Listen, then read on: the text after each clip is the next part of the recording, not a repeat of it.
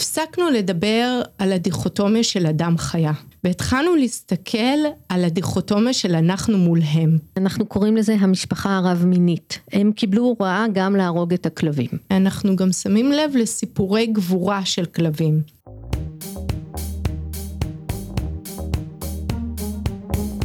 המצב הפוסט-אנושי פודקאסט על טכנולוגיה, תרבות ורוח עם דוקטור כרמל וייסמן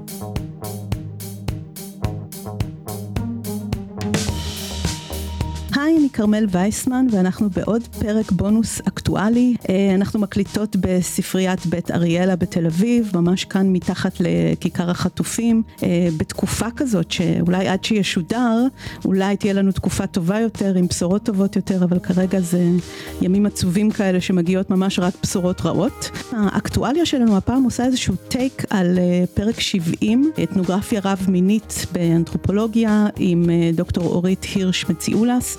שבעצם דיברנו על הזווית של בעלי חיים, דיברנו שם הרבה גם על בעלי חיים במלחמה ולקחנו שם את הקייס של אוקראינה ומחקרים שאורית עשתה ביוון, אבל עכשיו יש לנו קייס משלנו, יש לנו מלחמה משלנו והמון המון סיפורי בעלי חיים. האמת היא שזה לא היה רעיון שלי בכלל אפילו ללכת על, ה, על פרק מיוחד כזה. המאזינה מאי סהר מרימה פרויקט באינסטגרם בימים אלה שנקרא פרויקט חלומות של אתמול, ובעצם היא כתבה לי שהיא הקשיבה לפרק על אתנוגרפיה רב מינית, ואז היה לה חלום בלילה, שבו היא בעצם לוחמת בעזה ופתאום היא רואה מולה קוף שלבוש עם מצלמת גו פרו וסרט כזה ירוק של החמאס והיא לא יודעת מה לעשות קוף חמאסניק היא אומרת לעצמה בחלום ואומרים לה אה, לירות בו כי אין זמן ללכת ולהוריד ממנו את המצלמה ואת כל הדברים ואז היא לא מצליחה למצוא אותו והוא נעלם שם. והיא בעצם שלחה לי את החלום הזה ואמרה שבאמת גרם לה לחשוב הפרק הזה האם יש דבר כזה קוף חמאסניק? זאת אומרת האם אפשר בכלל לומר את הדבר הזה כמו שקפץ לה בחלום? אז חוץ מאורית הירש מציעו לש שנמצאת איתנו היום ואני מזכירה ככה שהיא בעצם אה, פוסט דוקטורנטית במחלקה למדעי הרווחה והבריאות באוניברסיטת חיפה וגם חברה במעבדת Tech for Animals באוניברסיטת חיפה. אז uh, נמצאת איתנו גם תמי בר יוסף היום שהיא כלבנית חינוכית טיפולית חוקרת יחסי אדם וכלב בישראל ובשואה וגם חברת ועדת ההיגוי של פורום קשרי אדם חיה באוניברסיטת תל אביב שגם אורית מעורבת בו. שלום לכן. שלום שלום, שלום. במלחמה הזאת נתקלנו בכמה זוויות בבעלי חיים. כלבים לוחמים בעוקץ, כלבים שנופלים חללים, כלבים שבבירור אפשר לומר עליו אה, שהוא כלב ישראלי, כן? כי הוא, הוא, הוא בצבא. בעצם אנחנו כן ראינו שכשמחבלים נכנסו בשביעי לעשירי, היו בעלי חיים שנטבחו, היו בעלי חיים שנחטפו, ו... תהיתי לעצמי, זאת אומרת, האם הייתה איזושהי הסתכלות כזה על כלבים ישראלים, סוסים ישראלים, עגלים ישראלים, כמו אותו קוף חמאסניק בחלום של מאי, האם בעלי החיים האלה הם ישראלים? במלחמות קודמות היה עיסוק מאוד נרחב מבחינה תקשורתית, מבחינה אזרחית, במרשתת, סביב הכלבים של יחידת עוקץ, ואילו במלחמה הזאת, מהיום הראשון, אנחנו לא מפסיקים לרגע אחד להיחשף לסיפורים אה, שנוגעים לכלבים של משפחות מיישובי העוטף, אה, שעברו איתם את שלב הטבח, הלחימה, החילוץ, הפינוי, השיקום, אשפוז בבתי חולים, מגורים במלונות ומרכזי פינוי, ועכשיו אנחנו מגיעים גם לשלב האחרון של אה, כלבים שמוציאים אותם חיילים וחיילות מעזה ומחלצים אותם, שזה דווקא הדגש במלחמה הזאת, זה על כלבי המשפחה. הדגש על כלב משפחתי הוא מאוד משקף גם את מה שקורה בטבח עצמו. הכלבים המשפחתיים מקבלים כזה דגש כי האזרחי מקבל דגש. ואז אנחנו באמת יכולים להפנות את המבט לא רק אל האזרחי אלא גם אל הבית. וזה סיפור של בית, בית ישראלי, או אפילו אם ממש נדקדק בציציות, זה בית בעוטף. יש עיסוק במה זה בית בעוטף, מה זה משפחה בעוטף, איך נראה הבית. והכלב הוא מצד אחד מייצג את הבית, את הביתיות, את המשפחתיות, הרי אם אנחנו מדמיינים את המשפחה עם הכלב, אבל הבית בעוטף יש בו גם ממ"ד. ויש המון עיסוק בממ"ד, והכלב הרבה פעמים בהרבה מהסיפורים קודם כל רצחו את הכלב כי הוא היה בחוץ, הוא הסתובב בסביבת הבית, שזה בעצם קו ההגנה הראשון לפני שנכנסים הביתה, אז כמובן שאם אתה רוצה להיכנס הביתה והכלב מאיים עליך, אז אתה קודם כל מסיר את המחסום הזה, ויש כאלה שמלכתחילה ירו בכלב, והשאלה שנשאלה היא למה ירו בכלבים. וככה הסתכלנו על כל מיני כתבות ודיברו על זה שהם, או שהם פחדו מהכלבים, כי הכלבים היו תוקפניים כלפי מי שמנסה לחדור הביתה, ופה אנחנו באמת רואים התנהגות מטריאלית, פרפורמנס של חיה, שזה מה שהיא בדרך כלל עושה. היא מגנה על הטריטוריה שלה, היא מגנה על הקבוצה שלה. אבל היו גם כלבים שהיו בתוך הבית. ממש בלב הבית, כשיורים בהם, יורים גם בבני אדם. זאת אומרת שכאן באמת אנחנו רואות את המנעד שבין כלב כסמל של בית, לבין כלב שפועל ממש פיזית כדי לתקוף את מי שפוגע בבית, ומורידים אותו כמו שמורידים גם כל אחד אחר. אני חושבת שמה שקרה לנו הפעם, הפסקנו לדבר על הדיכוטומיה של אדם חיה. והתחלנו להסתכל על הדיכוטומיה של אנחנו מול הם. אנחנו הישראלי מול הם, ועוד מעט נשאל מה זה ההם. החייתי, המפלצתי, הקוף עם הבנדנה, שזה דימוי מרתק דרך אגב, וכשאנחנו מדברים על האנחנו, אז זה כבר לא אה, הכלב הוא פחות שווה ערך כי הוא חיה ויש את האדם. אנחנו רואים את אותן הפעולות שנעשות כדי לחלץ בני אדם ולחלץ גם חיות מחמד. כמובן שיש פה כוכבית שאנחנו צריכות לשים בין חיות מחמד לחיות משק. הגורל של חיות המשק היה שונה, אבל באמת נלחמו כדי להציל כלבים במקרים מסוימים גם חתולים, חייבת לציין שהרבה יותר התאמצו בשביל הכלבים. ממשיכים להתאמץ אה, להציל גם חתולים. נכון, אבל... זה יותר ב... קשה. נכון, זה יותר קשה, ושוב אנחנו חוזרות למטריאליות, שחתולים יותר קשה אה, להציל, וכלבים אנחנו יודעים בסך הכל איפה נמצא אותם, או לפחות אה, איך הם יפעלו במצב כזה, והם פחות מחוברים למקום כמו שהם מחוברים לבני האדם. עכשיו השאלה של האם יש כלב ישראלי? כן ולא, לפי דעתי. זה מאוד תלוי באיזה זווית מבט יש לנו על הסוגיה הזאת. מצד אחד, כמו שיש לנו אדם ישראלי, האדם הוא תבנית נוף ילדותו. הוא נולד במקום מסוים, הוא התחנך במקום מסוים, הוא מושפע מתרבות מסוימת. כלבים הם לא שונים. דווקא כלבים שגדלים כל כך קרוב אל האדם, בחיק האדם ממש, הם ניזונים מהתרבות הישראלית. אני יודעת שזה אולי סנסציוני להגיד את זה, אבל בואו נחשוב תכלס. אני באמת חושבת שכלב שגדל בישראל, כמובן שבישראל יש קיבוץ, כפר, יהודי, ערבי, יש הבדלים, אבל כלב שגדל בישראל, אני חושבת שנראה אצלו התנהגות מסוימת שלא בהכרח נראה אותה בתרבות אחרת. כי אנחנו בני האדם נותנים פידבק חיובי על דברים שאנחנו רוצים שכלבים ינהגו ויעשו, ולכן כבר בהקשר הזה אפשר לדבר על כלב ישראלי. יש גם כלב ישראלי כי אנחנו רוצים לחשוב שיש כלב ישראלי. כשיש עכשיו כלב שאנחנו עובדים איתו בעזה, יש לנו איזושהי ציפייה מהכלב הזה להיות השליח שלנו, להעביר את המסר שלנו ככלב ישראלי שעכשיו לובש מדים של צה"ל ובדיוק כמו שאנחנו רוצות שהצבא יעשה איזושהי פעולה בעזה, אנחנו גם רוצות שהכלב יעשה אותה. אנחנו מעבירות מסר, מסר של מרחב, של כעס, של רגשות, של ציפיות, של לאומיות, של קולקטיביות, בעזרת הבן ברית שלנו שהוא הכלב. ובהקשר הזה יש באמת את המושג של Animalscape, שאנחנו בעצם קבוצות שונות שעושות עכשיו איזושהי אינטראקציה מאוד חריפה, מאוד אלימה, כי אנחנו נלחמים על מקום ועל משמעות. והמלחמה הזאת מערבת גם כלבים.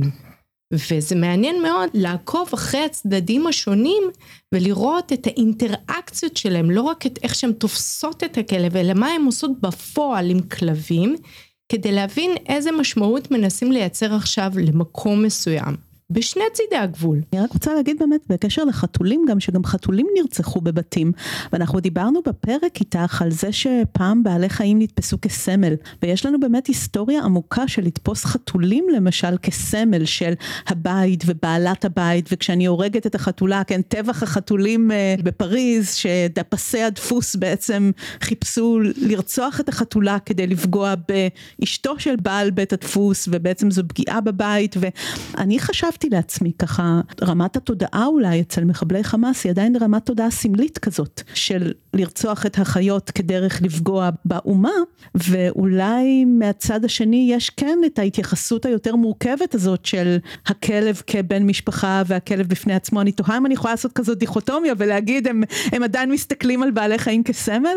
דובר צה"ל פרסם חקירות של מחבלי חמאס שהשתתפו בטבח של השביעי באוקטובר וחלק מהם אמרו בצורה מפורשת שכמו שהם קיבלו הוראה לאנוס ולרצוח ולהתעלל הם קיבלו הוראה גם להרוג את הכלבים. אנחנו יודעים שבחלק מהמקומות הם הגיעו עם מפות של הקיבוצים ויישובי העוטף כשהיה רשום להם שמות משפחה כמה נפשות חיות בכל בית כולל באיזה בית יש כלב. עכשיו הם באו בצורה מכוונת להרוג כלבים, למשל הכלבה הבוניטה, כלבת לברדור שחורה, שבעברה שירתה ככלבת עבודה במשטרת ישראל, היא רצה אליהם, מקשקשת בזנב, שמחה כולה, לא ממקום של לתקוף אותם.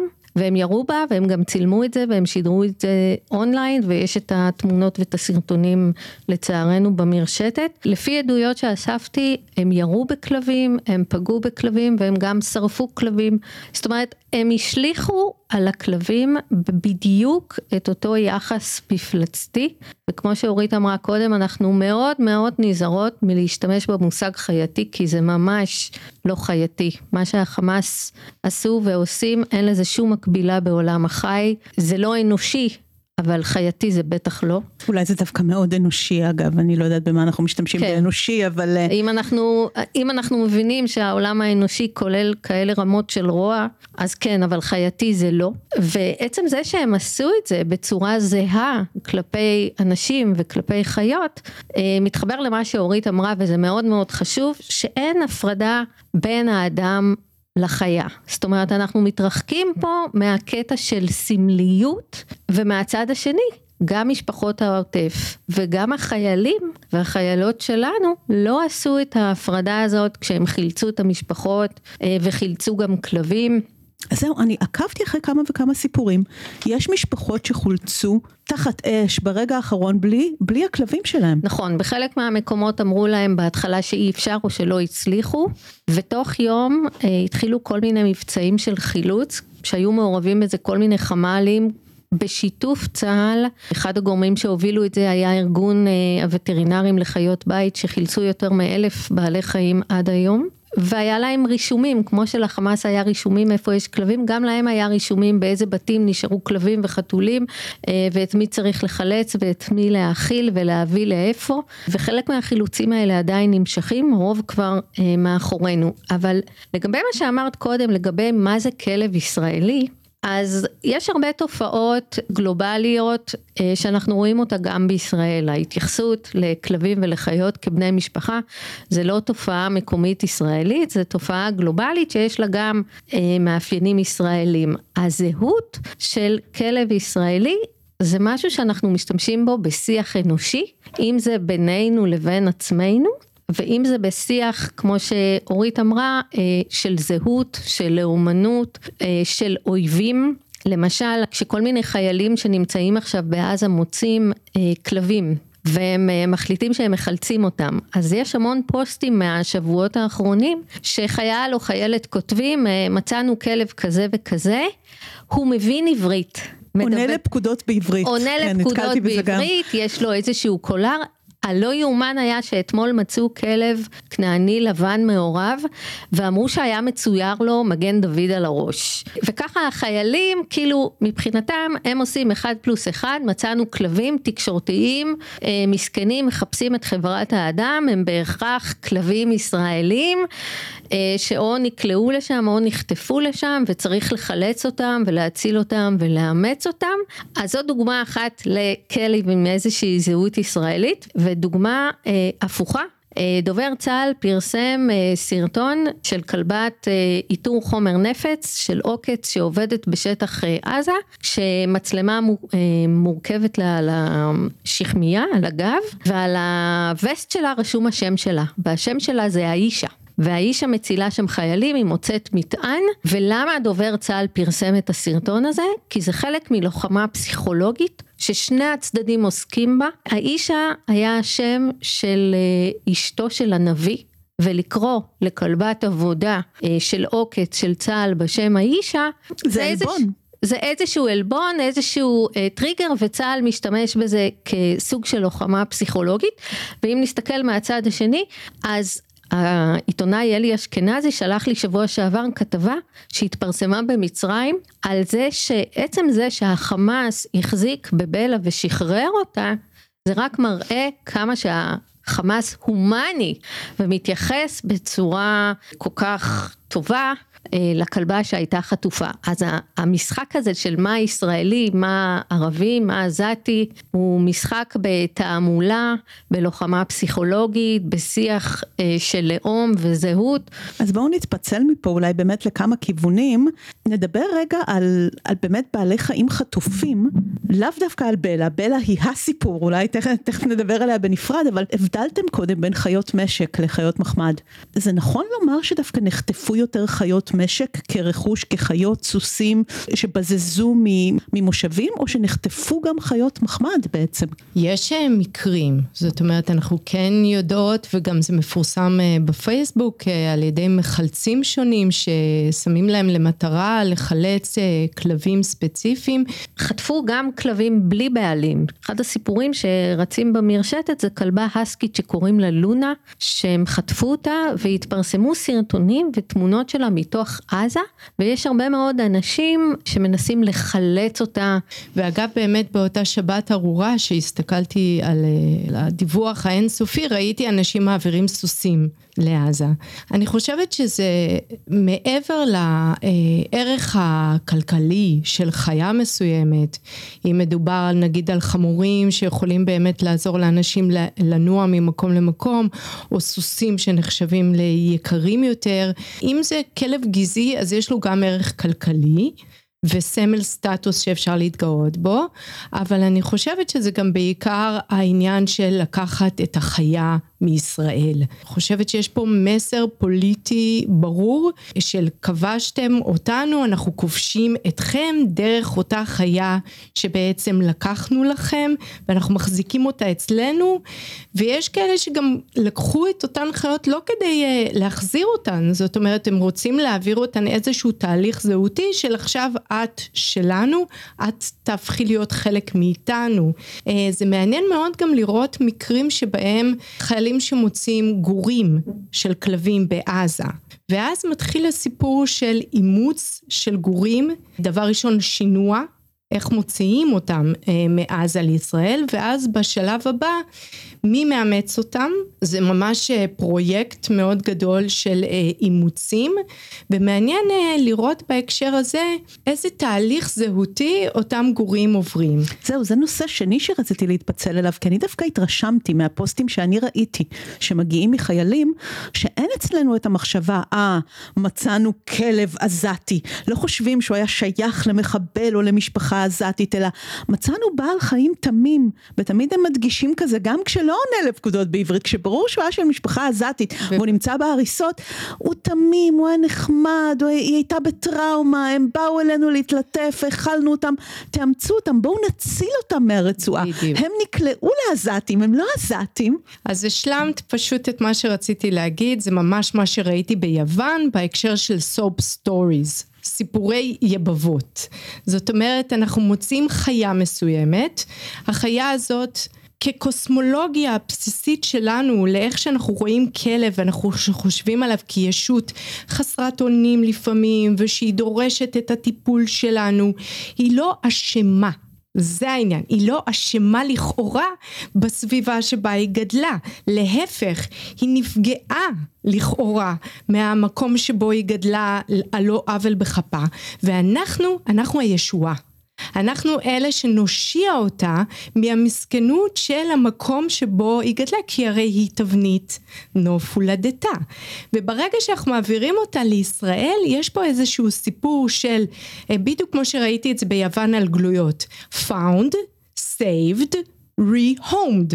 אנחנו מוצאים אה, ישות שבעצם גורלה הוא גורל נוראי של חיים חשופים, כמו שהגמביין אומר, או כמו שקראתי לזה אה, בדוקטורט שלי, קני סאקר. זאת אומרת, ההומו סאקר, האדם ללא משמעות שאפשר להרוג אותו, אז יש את הקני סאקר. קוסמולוגיה שרואה בכלב כדבר מיותר. לא רק כדבר מיותר, אם שמענו על איישה, למה זה מעליב? כי כלב בהקשר הזה הוא חיית מאה. באסלאם, הוא, גם ביהדות באסלאם, גם, כן. למרות שכן אנחנו רואים איזה שינויים מעניינים בקצוות של האסלאם לגבי כלבים, אבל עדיין במהות החתול הוא טוב, הכלב הוא רע. ואז חייל מוצא, באמת גור באמת במצב גרוע, או, או כלב במצב גרוע, ואז הוא רוצה להציל אותו, אבל הוא לא רוצה רק להציל אותו פיזית, הוא רוצה גם להציל אותו מההקשר של המקום שבו הוא נמצא. המהות של התרבות שככה החייל מדמיין לגבי המקום הזה. וברגע שהחיה עוברת את הגבול הפיזי, שעכשיו גם לא קיים, כי הורידו את הגדרות, היא גם עוברת את הגבול הסמלי ועוברת מאויב לחבר, היא עוברת להיות חלק מהאנחנו, היא כן צריכה איזשהו תהליך של ביות תרבותי כדי להפוך להיות כלב שיכול לחיות איתנו בלב הבית, כדי להיות חלק מהמשפחה שלנו. ובהקשר הזה השתמשתי במושג מאוד מעניין בדוקטורט, שצריך קצת איזשהו דמיון סוציולוגי כדי להבין למה הבאתי אותו לשם, upcycling. זאת אומרת יש מחזור שזה cycling שאתה לוקח משהו שעבד עליו הכלח ואתה בעצם משתמש בו מחדש אחרי איזשהו תהליך התמרה מסוים אבל cycling יש לו שני תוצרים יש downcycling, זאת אומרת שהערך המקורי יורד בתוצר החדש ויש upcycling, זאת אומרת אתה מעלה את ערכו של האובייקט אחרי שהעברת אותו איזשהו תהליך של שימוש מחדש. ואני חושבת שהרבה פעמים ככה אנחנו רואים בעצם הצלה של כלבים ממקומות שאנחנו חושבים שתרבותית הם לא רק שונים מאיתנו, אלא שיש לנו איזה מאבק איתם, ושוב, אני מאשרת פה הדורים ואומרת באופן ברור, זה באמת יציל את הכלב. אנחנו מנסות להסתכל על המשמעות החברתית והתרבותית, ואפילו איפשהו הקולוניאליסטית בהקשר הזה, וזה עובד לשני צידי הגבול. הרעיון של לתפוס את החיה ודרכה לתפוס את בני האדם באותה סביבה. אז למה יש פה upcycling? כי אותם חיילים באמת ובתמים מאמינים שברגע שהכלב הפצוע, הכלב המשוטט, הגור שרק נולד ומעבירים אותו את הגבול, הוא בעצם מגיע לעתיד טוב יותר. וכאן המשמעות של re-homed, הבית הישראלי שיחבק אותו, הקוסמולוגיה הפוסט-הומנית של זה לא משנה אם זאת חיה, אלא מה עושים עם החיה הזאת, יוצרים איתה קשרים משפחתיים ולכן זה לא משנה אם זה כלב או אדם. זאת הקוסמולוגיה שמנחה אותם, זו גם הקוסמולוגיה שאחר כך אה, הכלב יפגוש אותה בישראל, כל עוד הוא שייך למשפחה. וכאן זאת הנקודה שאני מאוד מתחברת למחקר של תמי שהיא עושה עכשיו, שהיא מדברת על משפחתיות פוסט-הומנית. שימו לב לאיזה חיות מצילים בעזה. שנחשבות לישראליות, רק חיות שיש להן איזשהו הקשר משפחתי. מה, מה מחלצים המחלצים?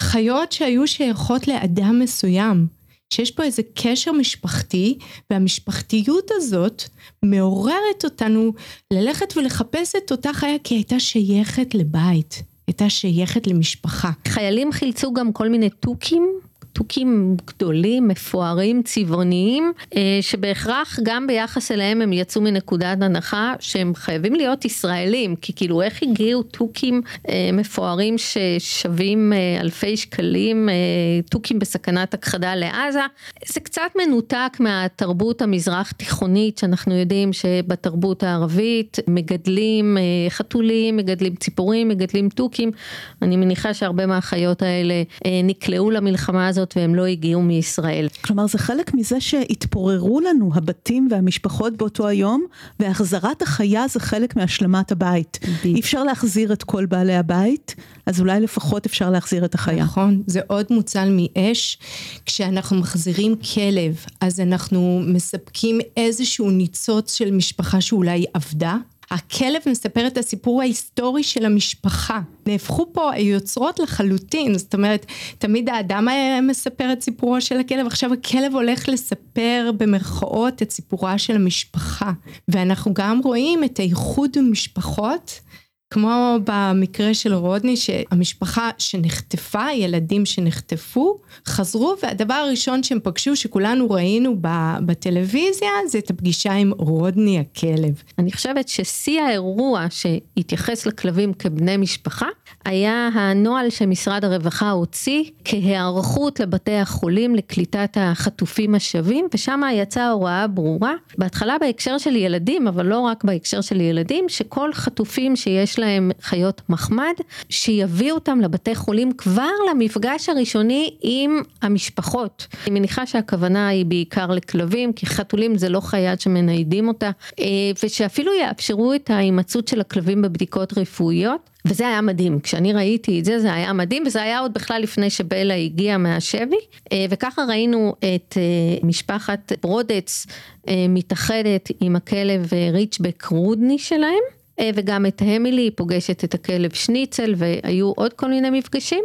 אבל אחר כך גם ראינו את אה, רימון קרשט פוגשת את הכלבה של הטובה, ועמית סוסנה פוגשת אה, גם את הכלבה שלה, ואפילו רימון בשיחת טלפון הראשונה, איך שהצלב האדום העביר אותה לצבא והיא עשתה את השיחת טלפון הראשונה עם המשפחה שלה, יש סרטון וידאו, שכמעט השאלה הראשונה שהיא שואלת את אימא שלה שמחכה לה, האם טובה, הכלבה טובה איתם ומחכה להם, ואחר כך גם התפרסמה התמונה שהיא ישנה איתה מחובקת אה, בלילה בבית חולים. הסיפורים שאפשרו את האיחוד של הכלבים עם המשפחות, אני חושבת שזה חלק מהשיא של התופעה הזאת של התייחסות אה, לכלבים ולחיות מחמד כבני משפחה וזה משהו שבמשך הרבה מאוד שנים כל מי שבתחום הכלבנות לפני עשור זה לא היה קורה נכון? גם לפני כמה שנים, רק לפני שלוש ארבע שנים אפשרו לראשונה לכלב שירות של נכי צה"ל עם פוסט טראומה בבית חולים המדיקל סנטר, כלב של המרכז להכשרות כלבי שירות, אפשרו לכלב להישאר עם המטופל שלו בצנתור, זה היה הפעם הראשונה שאפשרו דבר כזה, והנה עכשיו בתי חולים מאפשרים לכלבים להשתתף באיחוד של המשפחות, אה, להיות עם פצועים שמאושפזים, להיות עם חיילים שמאושפזים, זאת אומרת קורה כאן איזשהו. מפץ שכל מי שבתחום הכלבנות וכלבי שירות וכלבי עבודה ניסינו לקדם את התחום הזה הרבה מאוד שנים וזה לא הצליח ועכשיו זה קורה. למה אתן מייחסות את השינוי הזה? זה יכול להיות גם דברים גלובליים כמו שתמי ציינה, זה יכול להיות גם הסיפור המקומי שלנו. לדוגמה, אנחנו שמות לב למרחק שהולך אמנם הוא מצטמצם אך עדיין קיים בין התחושה האישית שלנו לגבי כלבים, המעמד החברתי שלהם אצלנו במשפחה, לעומת מעמדם המשפטי, שזה מאוד מעניין להסתכל מה קורה בישראל, גם פה לאט לאט מתחיל להיות שינוי, בין לראות את הכלב כעוד ספה, חפץ או קניין או אובייקט של, של הבית או של המשפחה או של הבעלים, לחשוב על המילה בעל גם בהקשר הזה של אני בעל של אותו אה, אובייקט, לבין אה, אה, מעמד ביניים שכזה של אה, ספה מרגישה וחושבת, זאת אומרת זה מעין אה, חפץ אך עם רגשות, לבין לראות את הכלב כסובייקט עם רגשות העדפות וממש אה, יכולת לבחור וזכות לקבל סעד משפטי. ואנחנו רואות את זה במערכת המשפט לאורך השנים האחרונות שלדוגמה במקרים של אה, גירושין במשפחה מקבלים ייעוץ אה, של מומחים להתנהגות כלבים כדי להחליט לגבי טובת הכלב שזה מושג ששמרנו אותו ל- לילדים ואז באמת אותו מומחה בא הביתה כדי לראות את האינטראקציה שיש לבני הזוג עם הכלב כדי להכריע איפה יותר טוב לו. באמת חל שינוי לא רק תרבותי אלא גם משפטי ביחס שלנו לכלבים. אין דיאט כשפינו וחילצו משפחות, עדיין כנראה שלא אה, אפשרו או שגם לא התאפשר לקחת את החיה והיא נותרה מאחור. גם בידיעה שנבוא ונציל אותה מיד. אבל עדיין, עדיין אנחנו חוזרים להיררכיה של אדם חיה בהקשר הזה. כן. אז אה, לצד הסיבות אה, שאורית הציגה, אני חושבת שאחד הטיעונים המרכזיים פה זה שאף אחד לא יכול להתווכח עם המשפחות עצמן, וכשהם הגיעו לבתי חולים ולמלונות ואפילו לחיילים ואמרו להם אני בלי הכלב לא זז, אני לא נמצא במלון בים המלח בלי הכלב שלי, אף אחד לא מעז להתווכח איתם, והיו מקרים שהעבירו משפחות מלונות בשביל שהם יהיו עם החיות שלהם, פשוט אף אחד לא יכול להתווכח איתם כי זה מה שנשאר להם. כלומר הם הציבו עובדות בשטח וראינו שזה כבר, זה כבר הגיע מהשטח. כן. הם עברו כל כך הרבה, שזה חלק מהמשפחה, זה חלק מהבית, זה השארים שלהם, זה המשען שלהם. קודם כל המשפחה הפוסט-הומנית, אנחנו קוראים לזה המשפחה הרב-מינית. שבעצם אנחנו אומרים היום שמשפחה לא חייבת לכלול רק ישויות אנושיות, היא יכולה לכלול גם ישויות אה, חייתיות, שלא נדבר, ואני חושבת שהזכרת את זה בפרקים אחרים, אה, ישויות אה, של בינה מלאכותית וטכנולוגיה ורובוטים וכאלה, שאני מניחה שגם לשם אנחנו נגיע או כבר שם. לצד זה שאנחנו מכירים במשפחה הרב מינית ובזה שהיום כלבים יכולים להיות חלק מבני המשפחה ושהרבה מאוד אנשים אה, בישראל ופליטים מאוקראינה ומקומות אחרים בעולם מתייחסים היום לכלבים ולחיות אה, מחמד כבני משפחה, אז מבחינה אתולוגית, הזווית של חקר התנהגות בעלי חיים, היום אה, ההנחה היא שגם אנחנו המשפחה של כלבים. יש את אחת מהאתולוגיות הנודעות אחרות, דוקטור אלכסנדרה הורוביץ, שחוקרת התנהגות של כלבים, והיום פעם דיברו על להקה. וזה כן? שונה? להקה ממשפחה? שונה, זה שונה. השפה המקצועית הנכונה היא שאנחנו בני אדם מהווים משפחה של הכלב, לא להקה. להקה יש בה אה, דינמיקות אחרות, ולכן הרבה פעמים שכלבים נטושים וכלבים עזובים, מה שהם מחפשים, הם מחפשים איזה אנשים, כי אנחנו המשפחה של אנשים, זאת אומרת, היחס הזה הוא יחס הדדי. האדם ביית את הכלב, זה קשר שנמשך עשרות אלפי שנים, ובמשך עשרות אלפי שנים אנשים התייחסו לכלבים כבני משפחה. אבל יש לזה יותר לגיטימציה, הכלה, קבלה בחברה המודרנית של היום. אני אה, ראיינתי ניצולי שואה שניצלו בשואה בזכות כלבים. שמבחינתם רבים מהם היו בני משפחה, על תקן בני משפחה. הרבה מהם אה, סיפרו לי כיצד הנאצים הרגו את הכלבים שלהם ומבחינתם הם הרגו להם חלק מהמשפחה. ובמשך הרבה מאוד שנים הם לא העזו להגיד את זה, אה, למעט לבני המשפחה שלהם. היה קשה גם לחוקרים שחקרו את אה, זיכרון השואה לקבל את זה שניצול שואה, שורד שואה אומר שהוא הכלב היה הקורבן הראשון של המשפחה שהנאצים הרגו. בסוגריים אני אגיד שהנאצים הרגו את כל חיות המחמד של היהודים והם גם חוקקו חוק שאסר על יהודים לגדל חיות מחמד. והניצולים האלה והמשפחות האלה היה להם מאוד מאוד חשוב לשתף אותי בסיפורים על הכלבים שלהם שהיו בני משפחה שהנאצים רצחו, הכלבים ש... היו איתם במחסות ושימשו בני משפחה שלהם לכל דבר ועניין. היו המון שנים שהם לא יכלו לדבר על זה והסתכלו על זה כאל סיפור מאוד שולי, הם איבדו את הבית, את הילדות שלהם, את המשפחה, את החברים שלהם, אז מה, אז הם איבדו את הכלבים? כן, הם איבדו את הכלבים. חלקם שבחיים זוכרים את זה עד היום כחלק מהטראומה, והנה עכשיו המלחמה הזאת אה, מראה לנו עוד פעם שאנשים שאיבדו את המשפחה ואת החברים ואת הילדות שלהם ואת הבית ואת הקהילה ואת הכלבים והם מספרים על זה לכולם ואנחנו מקשיבים ואנחנו מכילים ויש לגיטימציה לכאב ולטראומה הזאת. ואיזה דרך עשינו מהשואה ההיא לשבת השחורה ויש שיאמרו לשואה החדשה של היום. כלומר אולי זה תמיד היה משהו, ב...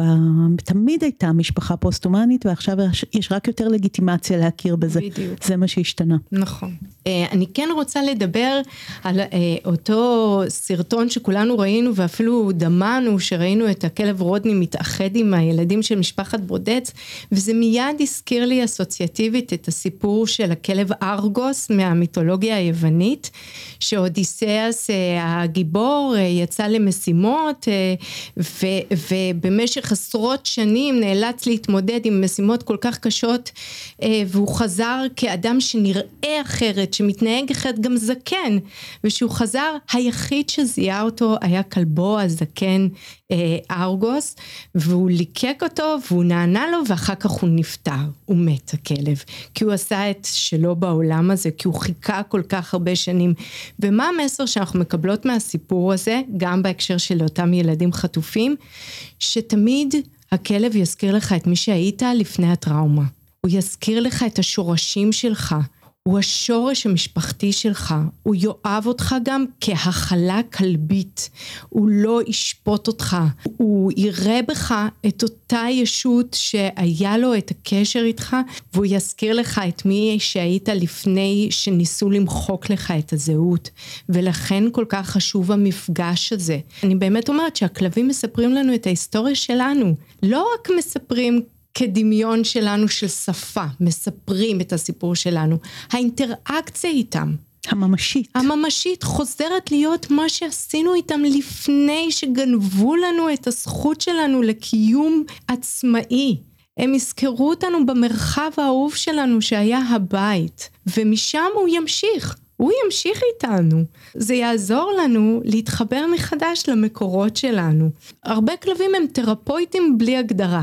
זאת אומרת, הם יודעים להרגיש אותנו עוד לפני שאפילו ביטאנו את זה, כי זה גם עניין של מסרים כימיים. אם יש לנו נגיד התקף מסוים, הם יבואו והם ינסו איכשהו לעזור, אם זה בהנחת כף רגל, או, או להרגיש אותנו, שנרגיש את זה פיזית, את המגע שלהם, וזה נפלא, ולא פלא ששואלים אם הכלבה הטובה עדיין איתנו.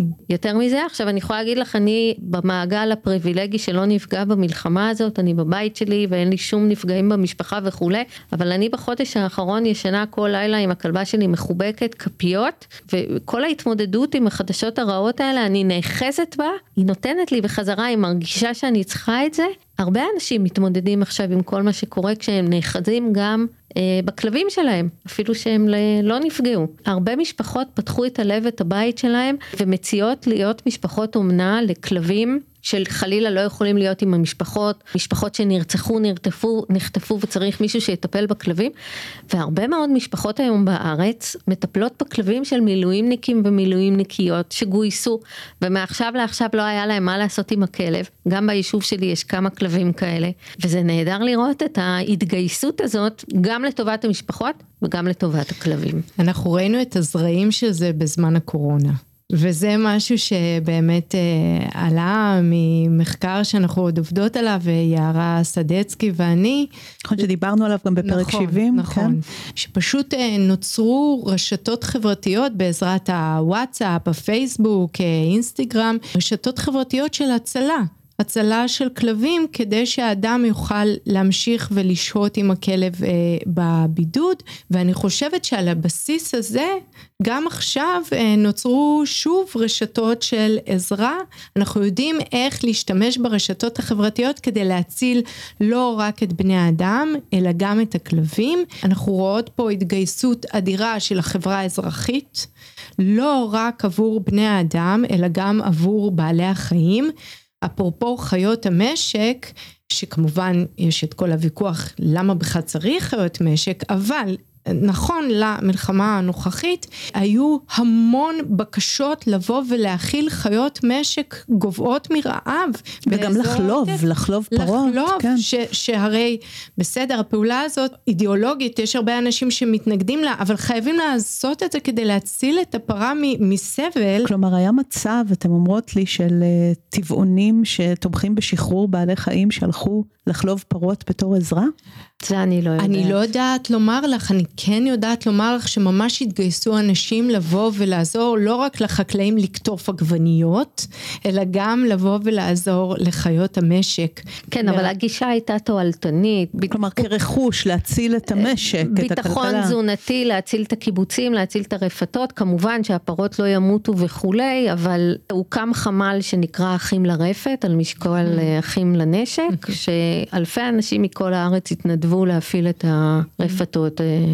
אני יודעת שאני לדוגמה ממש רציתי ללכת ולעשות את זה, לא בגלל שאני דוגלת ברפתות, אלא באמת ריחמתי על אותן חיות. אז אה, אולי בעלי הרפתות יש להם אינטרס כלכלי, יש להם אינטרס... הם גם ריחמו על הפרות, אין לי ספק שהם ריחמו, הם נכון. כאבו את הפרות. אני חושבת שהמציאות שלנו היא לא חייבת להיות או-או. יכולה להיות לחלוטין מורכבת, זאת אומרת את יכולה להיות מאוד אינסטרומנטלית, זאת אומרת יש לך אינטרס אה, פר, אה, פרגמטי, ובה בעת יש לך אה, גם רגש כלפי החיה. עוד זווית שהנושא הזה עלה זה הסיוע והטיפול לכלבים וגם חיות אחרות שעברו טראומה קשה בשביעי לאוקטובר.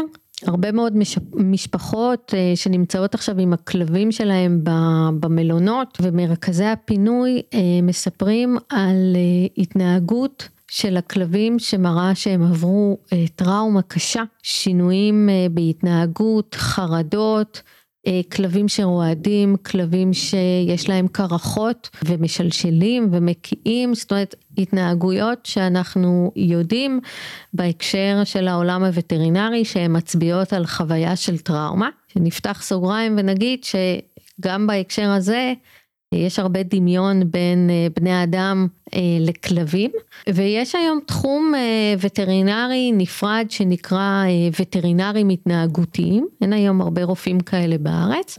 יש מרפאה שמומחית לנושא שמנהלות דוקטור נועה הראל ודוקטור תמר עמית והם ממש יצאו למסע הגיעו לכל מיני מלונות ומרכזי פינוי ונתנו מענה לכלבים שעברו את הטראומה, נתנו להם תרופות הרגעה וכל מיני אה, טיפולים, הם גם עשו הרצאות אה, בזום שהיו פתוחות לקהל הרחב, איך אנחנו יכולים אה, לסייע אה, לכלבים שחוו את הטראומה, וזה די מדהים שיש גם את המענה הרפואי הזה ש...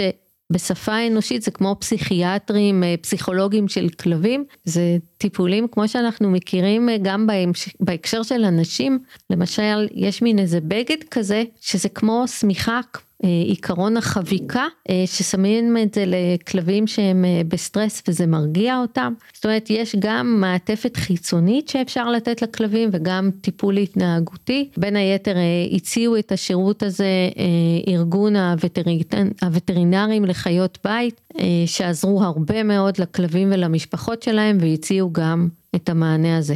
אני רוצה גם לחבר את זה לנקודת מבט של One Health. של בריאות אחת משותפת. אה, אנחנו רואים יותר ויותר התייחסות למכלול גם של בני אדם וגם של חיות שהן מעבר לאנושי. שהשיקום הוא צריך להיות שיקום משותף ובעצם שיקום של צד אחד של המתרס גם יעזור לשיקום של הצד השני ובטח ובטח שיש יחסים הדדיים שבהם הישות היא לא משנה, אלא היחסים הדיאדיים והשיקום המשותף הוא זה שבסופו של דבר יעזור לא רק למי ששותף לאותה מערכת יחסים, אלא בכלל לכל הסביבה. אנחנו רואים את זה גם ביחסים עם הטבע, עם הסביבה, אבל גם ביחסים שלנו עם אה, בעלי החיים. ומעניין מה, מה יוליד יום בהקשר הזה. של אה, חוות שיקומיות ואנשי אה, טיפול שמאמינים ודוגלים ב-one health, איך זה יבוא לידי ביטוי בסופו של דבר גם בהקשר של המלחמה הזאת. אנחנו גם שמים לב לסיפורי גבורה של כלבים. כל המערכה הנוכחית, המלחמה הנוכחית, התמה של גבורה היא התמה הכי דומיננטית, וגבורה יש לה הרבה פנים, אבל תשימו לב שמספרים גם סיפורי גבורה של כלבים. ושוב גם כאן אנחנו רואות את המחיקה של היררכיית אדם חיה. את יכולה לתת כמה דוגמאות לסיכום? יש כלבים שתקפו, אוקיי? ודיברו על אה, התקיפה שלהם, ואני תמיד אה, חושבת שיש הקבלה לזה שמצאו אנשים אה, שנרצחו ולא היו להם כבר כדורים באקדח כי הם ירו והם באמת היו גיבורים לעומת, לא לעומת, אלא במקביל למקרים שבהם כלבים ניסו לתקוף את מי שנכנס הביתה ו- וירו בהם. אז מספרים את הסיפור של האדם, אבל גם מספרים את הסיפור של הכלב. וכאן אנחנו רואים בעצם מה שמכונה בספרות היסטוריה חייתית. זאת אומרת, אה, יש כתיבה מאוד ביקורתית כלפי ההתנהגות האנושית הברברית שלנו כלפי בעלי חיים, שאנחנו מוחקים מינים, שאנחנו מתעללים בבעלי חיים, וההיסטוריה שלהם נמחקת מהעולם כלא הייתה. וכאן אנחנו רואים פרטים אינדיבידואליים, סובייקטים עם שם, עם סיפור חיים. שמסופר הסיפור שלהם, שהוא מתועד עכשיו בטלוויזיה, באינטרנט, והוא י- ימשיך להיות מסופר לנצח. לצד אותו אדם שגם הסיפור שלו מסופר, שמספרים את הסיפור של אותה כלבה חייכנית. בוניטה. בוניטה. זאת אומרת, ברגע שבכלל מזכירים שם של חיה, מישהו נתן לה את השם. מי נתן לה את השם? המשפחה או האדם שחי איתה.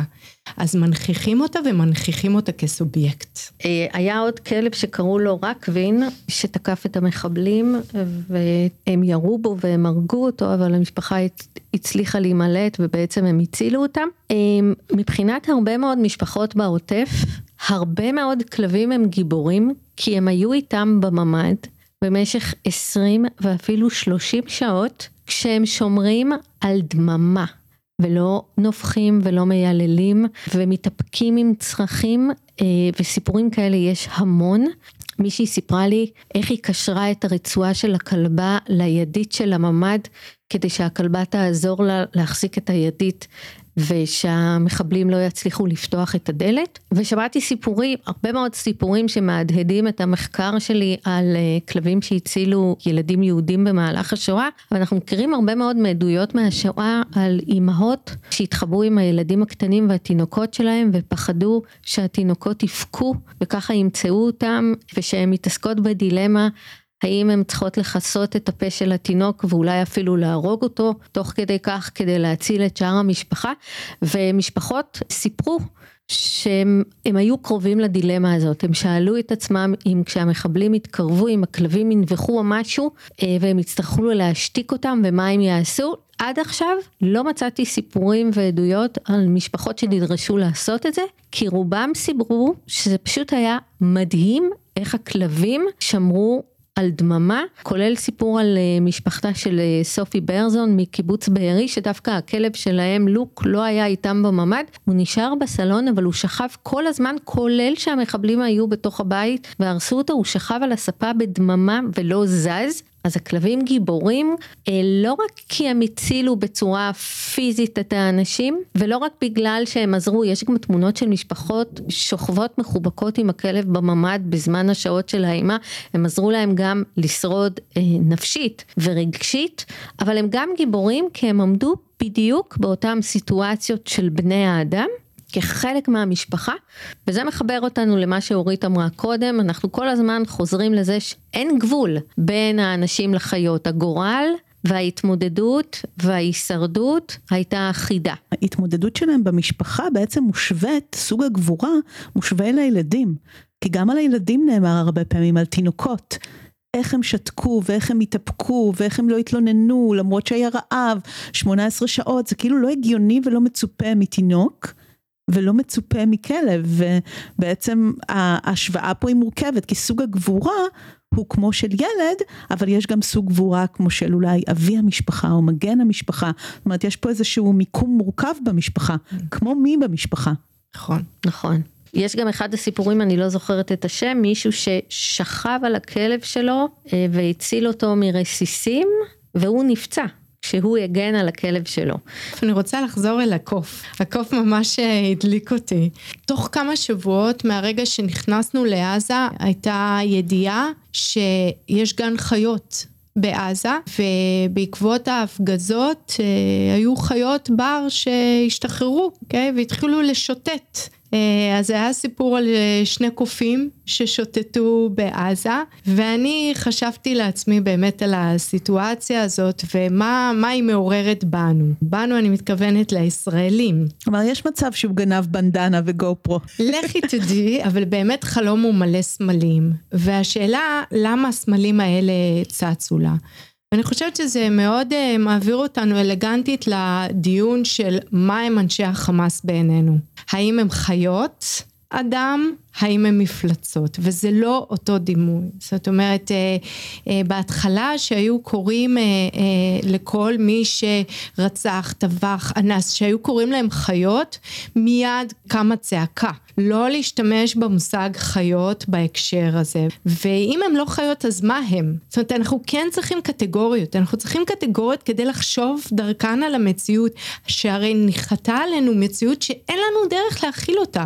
שאנחנו רוצים לקרוא, לקרוא להם חיות, זה לא מתאים. זה לא מתאים להרבה אנשים, כי חיות זה, זה ישויות שאכפת לנו מהם, שאנחנו רוצים לעזור להם, שהן לא פוגעות בבני אדם כמו שאנחנו פוגעים בבני אדם, אז מה הם?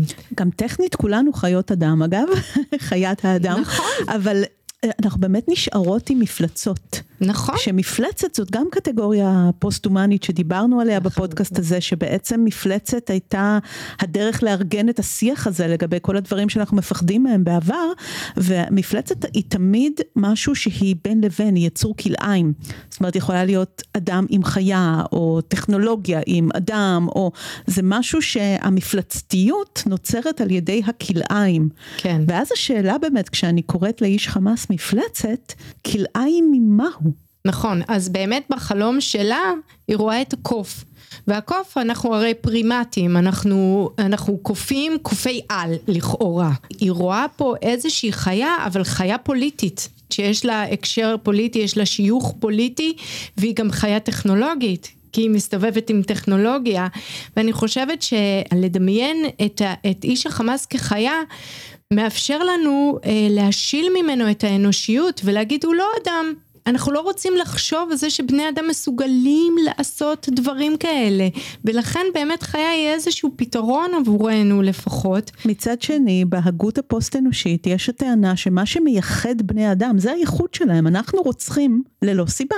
זה הייחוד של בני אדם, אולי זה בדיוק מה שהם בני אדם, ואין משהו אחר לומר, אנחנו... וואו, זה הכי אנושי, איזה אנושיים הם. אנחנו לא למה לא אנחנו רוצים. משתמשים באנושי בכלל כשם נרדף לכל הערכים הטובים? כי אנחנו רוצים להיאחז במשהו, זה כמו להגיד אה, טבע האדם הוא טוב אה, מנעוריו, אוקיי? אנחנו באמת רוצים לחשוב שהאדם הוא טוב ביסודו והוא יתקלקל בדרך בגלל הקשרים מסוימים. אנחנו גם אולי איפשהו מדמיינים את האנשים שמעבר לגבול מעבר להרי החושך כמעין סוג של חיה. אנחנו לא מכירים אותם, לא ראינו אותם אף פעם, ויש לנו איזשהו פחד מהאחר שנמצא שם, ואם הם עושים כאלה, כאלה דברים, אז, אז איך אפשר לדמיין אותו אם לא חיה? כי חיה זה לא האנחנו המוכלל ביותר, שזה בני האדם.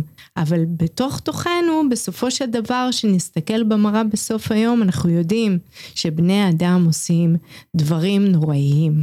כן, אז אה, אם לחזור קודם גם לדברים שאמרת על אה, כלבים וחתולים באסלאם, אז באמת גם הנושא הזה של דת, גם יוצרת איזושהי האנשה באלף שבעצם היה גם איזשהו ניסיון לומר, להצדיק, להגיד לא, החמאס לא עשו דברים כאלה לגבי כל מיני דברים כי זה אסור באסלאם.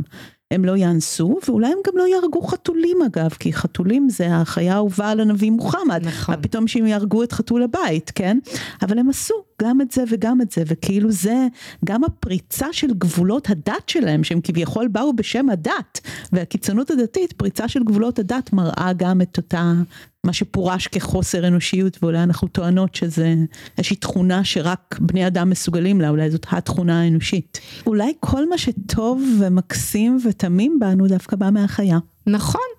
אני רציתי להוסיף ככה משהו על הרובד הסמלי והחיות של החמאס, שגם במערכונים שנעשים על החמאס בארץ נהדרת או דברים כאלה, כן, יש, יש את המקום הזה שהכלב מסמל דווקא את היוקרתיות. זאת אומרת, המחבל חמאס אומר, הכלב שלי צריך ארמני, ורואים כזה כל מיני כלבים גזעיים מפונפנים, כדי לסמל את הריחוק דווקא של אנשי החמאס שיושבים בקטר והם עשירים, מאנשים בעזה שאולי יש להם כלבי רחוב כאלה, או מאבדים את החיים שלהם, או את הכלבים שלהם, או לא מדברים בכלל על הבעלי חיים שלהם, פתאום הכלב הוא סמל לאיזושהי יוקרה כזאת, כן? זה גם סמל ליוקרה, אבל יש פה עוד משהו שהוא משתמע מזה, ומדובר פה על היפוך ההיררכיה. סיטואציה אנושית שגם ראיתי אותה ביוון ובהקשרים אחרים, שבה חיות מסוימות הן מדורגות גבוה יותר בהיררכיה החברתית מאשר בני אדם מקבוצות מסוימות. גם אצל הנאצים בעצם תמי סיפרה. היה להם פירמידה היררכית גזעית, שבפירמידה הזאת נכללו גם בני אדם, כן, ואנחנו יודעים שה... גזע היהודי נחשב גזע מזהם שצריך להשמיד אותו וגם חיות של יהודים, פולנים, אה, צוענים, שגם אותם, לפי התפיסה האידיאולוגית שלהם, היה צריך להשמיד, והם באמת עשו את זה. כן. אז היה כן. את החיה הארית mm-hmm. הטהורה, שצריך להשביח אותה, והיו חוות ארבעה לכלבים וזאבים ושברים וסוסים ארים טהורים. כלומר לא היה איזה רגע שבו רואים איזה גור כלבים ואומרים, הוא היה של יהודי ומזוהם, אין כזה אפשר להפוך אותו לכלב ארי, אפרופו. אפרופו הכלב היהודי. אז יש לי כמה סיפורים ועדויות כאלה שלקחו, הנאצים לקחו כלבים וכאילו העבירו אותם חינוך מחדש אה, ואילוף מחדש. אני לא יודעת באיזה היקף, לא בהכרח בצורה מכוונת, מבחינה אידיאולוגית הנאצית זה לא היה אמור לקרות. אני חושבת שיש פה פשוט התגלמות של קטגוריות של החירות שהיא הפיכה והחירות שהיא בלתי הפיכה. השאלה איך אנחנו מתייחסות להיבט הביולוגי, אבל גם להקשר החברתי-תרבותי. אז בואו נקנח בסיפור של, בסיפור הגבורה הגדול ביותר, כי גם זה סיפור גבורה. של כלבת השיצו בלה, שבאמת אנחנו הכרנו אותה דרך פוסטים בפייסבוק, שאבי המשפחה מחפש אותה. משה, חשב, כן. כן, חשבו שאימצו אותה, חיפשו אותה בכל מקום, וכולם הופתעו באותו היום שבעצם ראו אותה יוצאת בזרועותיה של מיה, חוזרת הביתה. מה שקרה בתחילת המלחמה, שהתחיל החמ"ל של אחים לנשק, של כלב פגום, של ארגון הווטרינרים, שהם חילצו הרבה מאוד אה, כלבים, ובהתחלה שלא מצאו את המשפחות, את הבעלים, תחשבי ש... שהשבב של הכלב שנכנסים למאגר של השירותים הווטרינרי יש את ההורים רשומים, אבל אם ההורים חטופים או פצועים או נרצחו, אז איך מגיעים ל, ל, לילדים שמחפשים את הכלב? הייתה פה ממש אה, דילמה. אולי זה משהו שנצטרך אה, להתייחס אליו בעתיד, להרחיב ולכתוב את כל המשפחה של הכלב ולא רק בעלים אחד או שניים. אז מה שקרה, כל המחלצים ביקשו משפחות אומנה שיטפלו בכלבים עד שימצאו את המשפחות, אבל בהתחלה לא כל כך ניהלו רישום. היה עוד סיפור על כלבת שיצו דומה, שהעבירו אותה למשפחת אומנה ואחר כך היא התאחדה עם המשפחה שלה, היה איזשהו בליל של סיפורים שהתברבבו אחד בשני, ומשפחת ליימברג, אה, אה, משה, אבא של מיה, חשב שאיזושהי משפחה לקחה באופן זמני את בלה. והוא חיפש אותה נואשות, הוא לא יכל היה להעלות על הדעת שמיה שהייתה כל כך קשורה אליה שבעצם היא קיבלה אותה כמתנת יום הולדת וזה היה חלום שלה שהתגשם, שהיא תחזור מהשבי ובלה לא תחכה למיה, זאת אומרת אף אחד לא ידע שבלה נמצאת יחד עם מיה בדיעבד מיה סיפרה שהיא החביאה אותה בתוך הבגד. אגב, יש אפילו סרטון שרואים את, את מיה ואת אימא שלה על הטנדר הלבן של החמאס שהוציאו אותם, ובאמת לא רואים את בלה, היא מוסתרת שם. ורק כשהם עלו על סולמות, היא הוציאה אותה או משהו, ואז הם קלטו את זה, בהתחלה הם חשבו שזה בובה. אנחנו עוד לא יודעים מספיק פרטים, עוד לא הספקנו לראיין את מיה, אה, ואנחנו מקוות לעשות את זה בהמשך, אבל זאת כלבה שרגילה המון על, להיות המון על הידיים, כלבה אה, מאוד רגועה, אה, כנראה לא נבחנית, שזורמת בסיטואציות אה, שהרבה כלבים אחרים היו נכנסים לסטרס מטורף אה, ונתנו לה לאכול שאריות ולימדו אותה לעשות את הצרכים בשירותים שם שזה פשוט מדהים ושתיהן כנראה מאוד מאוד אמיצות אה, ומיוחדות.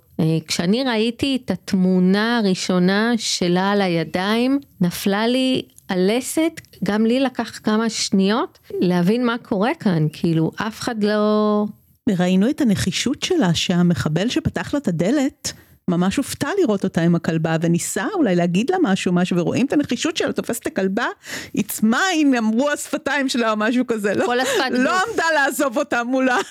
כן היא אמרה שזה לא היה השומרים הקבועים שכבר הכירו בצד אחד אמר, עמד מחבל חמאס ובצד שני מחבל של ג'יהאד איסלאמי עם כל הסממנים. אה, והם לא הכירו אותם לפני זה. בעצם אפשר לה, להבין את זה כבית רחוק מהבית. Mm. זאת אומרת, הם נדדו יחדיו, ככה הקשרים הביתיים נותרו על כנם, גם בזמן השבי. הם יכלו להמשיך ולנהל את אותם יחסי גומלין שהם אינטימיים, של היכרות, של קרבה, של דאגה. זו דאגה הדדית דרך אגב, זה לא רק שסיפקו לכלבה אוכל, אלא הכלבה גם סיפקה לאדם את אותה תחושה של קרבה, של מגע, של נוכחות, של משהו, להעביר את היום, זה ממש... מיה אה, סיפרה שהדאגה לכלבה החזיקה אותה, נכון, ונתנה לה איזשהו purpose. בוודאות, והם גם חוו ביחד משהו שזר לא יבין את זה. שזה עוד משהו שאנחנו מדברים אליו בהקשר של אה, זהויות שמגיעות מהעולם האחר. מהמקום הזה ומהיחסים האלה שאנחנו, תודה לאל שכנראה בחיים לא נחווה, שזה בעצם חטיפה, שבי, והן חוו את החוויות האלה ביחד. תהיה שם שפה שהיא מתנהלת בין שבויים שאנחנו לא נוכל להבין אותה. וזה לא משנה אם זה כלב או אדם, זאת החוויה המשותפת של מקום תחוב וקטן וחנוק וחסר אוכל, שמייצר שם איזה שהם יחסים, שזה כבר לא משנה אם זה אדם או כלב, זה היחסים עצמם, שאחר כך שהן חוזרות, יש להם זיכרון משותף, יש להם חוויה משותפת שאנחנו מנותקים ממנה ולא נבין אותה כי לא היינו איתם שם. וזה יאפשר לה לבנות מחדש את הבית. כן, אז בית זה הרבה פעמים אה, אנשים, לא רק הקירות, בית זה פשוט האנשים והחיות שאיתך עכשיו. עכשיו אני אשאל אותך, האם יהיה איזשהו מקום בישראל שיעז להפריד בין uh, מיה ובלה עכשיו, היא יכולה לבוא איתה. אין דבר כזה, אין כניסה לכלבים. אה? אין, אין, מבחינתה הדלת פתוחה לכל מקום, ואני מאמינה ומקווה ששתיהן תפתחנה את הדלת להרבה אנשים וכלבים שטוב להם ביחד, שקשה להם להיפרד, שהם עוזרים אחד לשני, ולא רק לכלבי שירות וכלבי נחייה שבמסגרת החוק אה, צריך לאפשר את הכניסה שלהם אה, לכל סביבה רפואית וציבורית. אז uh, תודה רבה לכן ואנחנו מקוות שאולי עד שהפרק הזה ישודר נשוב לראות uh, תמונות כל ערב של חטופים וחטופות מתאחדים עם uh, חיות הבית. אמן. ועם ו... המשפחות שלהם והקהילות כן. שלהם. ואנחנו נשתמע בפרק הסדיר הבא. תודה רבה. תודה רבה.